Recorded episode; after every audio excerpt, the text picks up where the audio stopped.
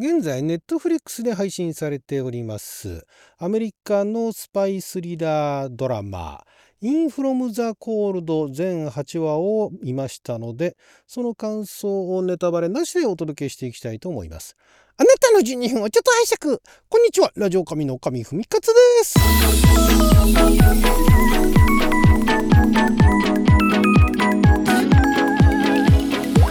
しぶりの海外ドラマトーク、まあ、ビデオオンデマンドトークでございますけれども、えー、昨年の1月からですねネットフリックスで配信されております「インフロム・ザ・コールド」というこれ現代も「インフロム・ザ・コールド」なんですがあこのドラマ前から気にはなっていたんですけれどもようやく見ましてですね全8話、第1シーズン第2シーズンが、まあ、あの制作するかしないかというのはまだあえ、どうなるかはっきり決まってないようなんですが、まあ、とりあえず第1シーズンね、えー、全8話ということでですね、まあ、1話だいたい1時間前後のものなんでサクッと見ることができるんですが、ま、こちらがですねどういうお話かというと、まあ、ネットフリックスのところに簡単なあらすじが書いておりまして、えー、謎の事件が発生した直後のマドリードを娘と訪問中にロシアのスパイだった過去を暴かれたシングルマザーのジェニー。だが彼女には他の秘密もあったと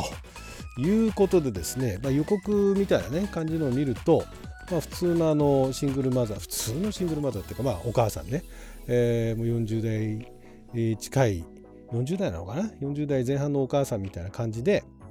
で、まあ、娘があのスケートのね、えー、選手からフィギュアのスケートの選手ででそのマドリッドで、えー、大会があるということがあってで娘と一緒に、まあ、訪問をしているというところで実はそのお母さんは昔ロシアのスパイだったっていうね いうことがあ暴かれたというかロシアのスパイだった腕を買われて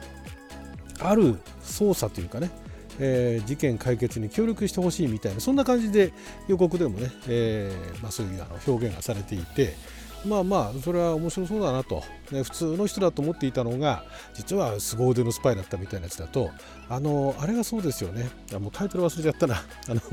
そんなようなねお母さんの記憶がね、亡くなってて実は凄腕のスパイだったっていうのがあの、えー、カットスロットアイランドの監督ですよ。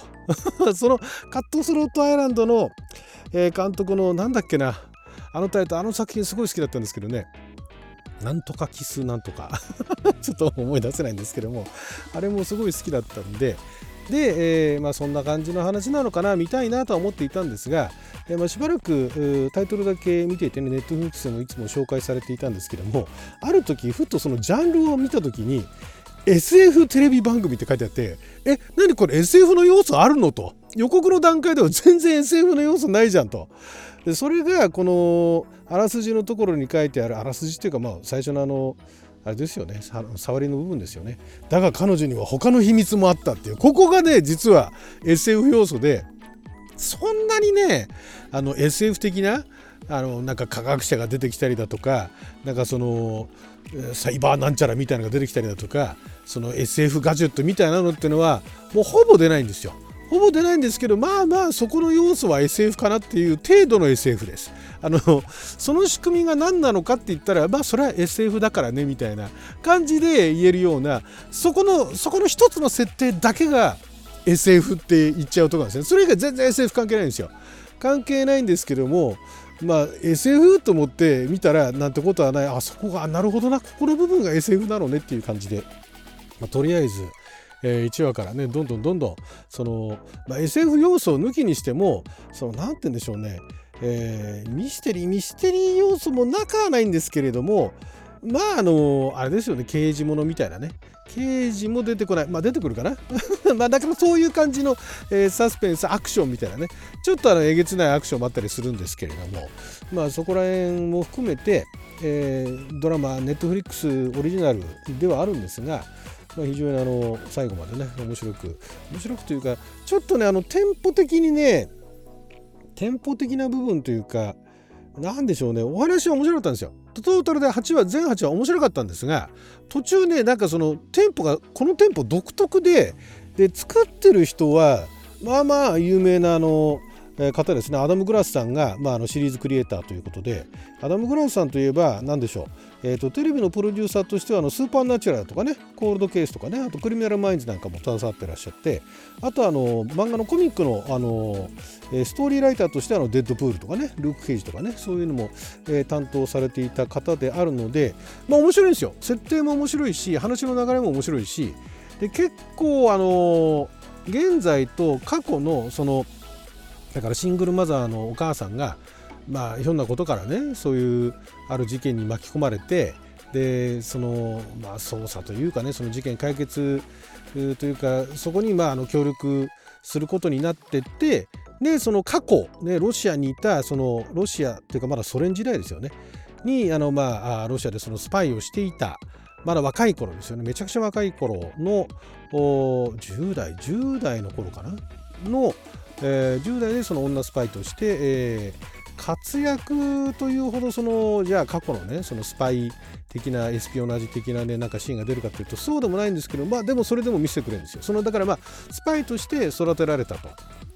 いうようなあところのその過去のシーンと現代のシーンというのが交互になってってで途中まではねまあこんな感じでスパイになったのねって。でまあこの過去のシーンっていうのは、まあ、これがきっかけでそういうねあの SF 的なね何かがあのなったのねっていうようなところにもつながっていくんだろうなと。でまあ、どんな過去ねその若い頃にあのスパイとして育てられたのかだとかね。でまあ厳しいあの女上司もいたりとかしてとか言いながらまあそんな感じで。で最後何につながっていくのかなっていつまでその過去のねあの現代とどこがどうつながるのかっていうのがその彼女がスパイやってたっていうのは分かったけれどもその彼女はどうつながっていくのと思いながら見てるとあれよあれよという間にえーってもう最後の2話あたりでめちゃくちゃ畳みかけてきてですねえー、えー、みたいな そんな感じのね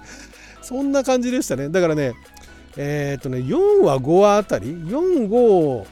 あたりがちょっとね中だるみではないんですがなんかあの普通の普通のよくあるなんかそのバディものじゃないけれどもまあ弱みを握られて、え、その捜査に協力をせざるを得なかった凄腕の何かみたいなね。いうのって過去にも散々あったじゃないですか。そこら辺とそんなに変わらないし映像も取り立ててなんかあのアーティスティックに撮ってるわけじゃない普通のテレビドラマっぽく撮っててまあ悪くはないんですけれども なんかちょっとね中盤のあたりテンポがなんかこのまま行くのかなと思いながら見ているともう全部を回収していくっていうね。伏線っていうのが貼られていたのも気づかないぐらい回収していくっていうそんな感じでしたね。あああれ伏線だったんだみたいなね。いうのがあって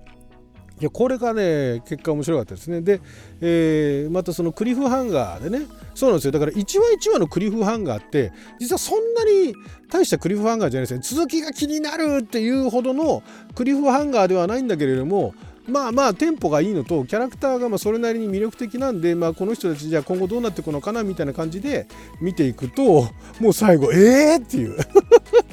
これがねこのまたねまあ、ちょっとこれ以上言うとあのネタバレになるのでこれぐらいにしときますけどもあのー、どうでしょうね、まあ、1話を見てその雰囲気が、ね、あの出てるあの出演者はそんな有名な人いないですよ。あのその主演のあのシングルマザーのお母さんやってる人なんかもマルガリータ・レビエバさんって言って、えー、レニングラード生まれのロシア系アメリカ人の女優さんですね。ロシア系っていうかもともとロシア生まれレニングラード生まれなんですけれども家族で11の時にアメリカに移り住んだ移住したと、まあ、そこでだから帰化したんですかね。アメリカの国籍取ったんですかね。なので、まあ、今ロシア系アメリカ人って言われちゃうんですけれどもそんなに何でしょうね。日本で公開している映画でも出演している者とテレビドラマでもテレビだとあの失踪バニッシュトっていう2006年のね、えー、ドラマにメインキャストだったりだとかあとリベンジっていうね2011年から2013年に、えー、放送していたあこれもドラマですねなんかでも出てたりだとかっていうぐらいであんまり日本ではそこまであのおマルガリータさんっていうぐらい有名ではないんですが、まあ、でもなかなかあのかっこいいというかねすごい説得力のあるお芝居されてましたね。非常にあのシングルマザーででまあもう40ぐらい40を超えてでまああの旦那ともまあ仲良かっただけどいろいろあって別れてみたいなね。でそこでなんか普通のお母さんみたいなのやってたら急にそんななんかねあの元あのロシアのスパイだっていうことがバレてでもう40超えてんのになんかキレッキレのアクションをさせられるみたいなね。まあだから結構あのボディーダブルとか使ってるのかもしれないですけれどもめっちゃ強いんですよ。めっちゃ強い。でめっちゃ強いだけじゃなくてあのピンチになるところも結構リアルにあってそこの見せ方がうまかったですよね。あの完全無敵なあの、えー、強化人間ってわけじゃなくてうまい具合にまあ、人間だしでただねあの年を感じさせるみたいな描写は一切なかったんですね。あの40超えてももう現役みたいなそんな感じのあのアクションっていうかスパイのねあの、えー、活動をされてるっていうのを見せているっていうところではあったんですがあのそこであの出てくるキャラクターがね今まであったようなキャラクターでそれぞれがですよ。それぞれのキャラクターが今まであったようなキャラクターであるにもかかわらずちょっとずつずらしていくんですよね。設定だとかその何でしょう関係性だとかあと役割だとかっていうのをちょっとずつずらしていくんですよ。そこが見事だったんですね。だもんだから昔からあるようなドラマの感覚でまずだから入り込みやすいんですよ。見やすいんですよ。あったねこういうドラマねみたいな感じで見やすいんだけれども見ていくうちにあれ？あれなんかちょっと違う。あれ？って思ってでその違うっていうのが別に嫌な意味で違うっていうんじゃなくてあれ何？そういう設定だったの？みたいな 感じであのどんどんどんどんその見てる方も騙されていくいい具合に騙されていくっていうのがねそこが良かったですね。これシーズン2別になくてもいいんじゃないのって思いますけれどもシーズン2あったら、まあ、ちょっと見ようかなという感じのドラマでございましてまだ今でもねあのネットフリックスで配信してるのでネットフリックスご覧になることができる方はよかったら見てみてください。ちょっとねあの、えー、血生臭い描写とかもありますけどもそういうのが平気な方はおすすめでございます。はいということで12分間の貴重なお時間いただきありがとうございました。それじゃあまた。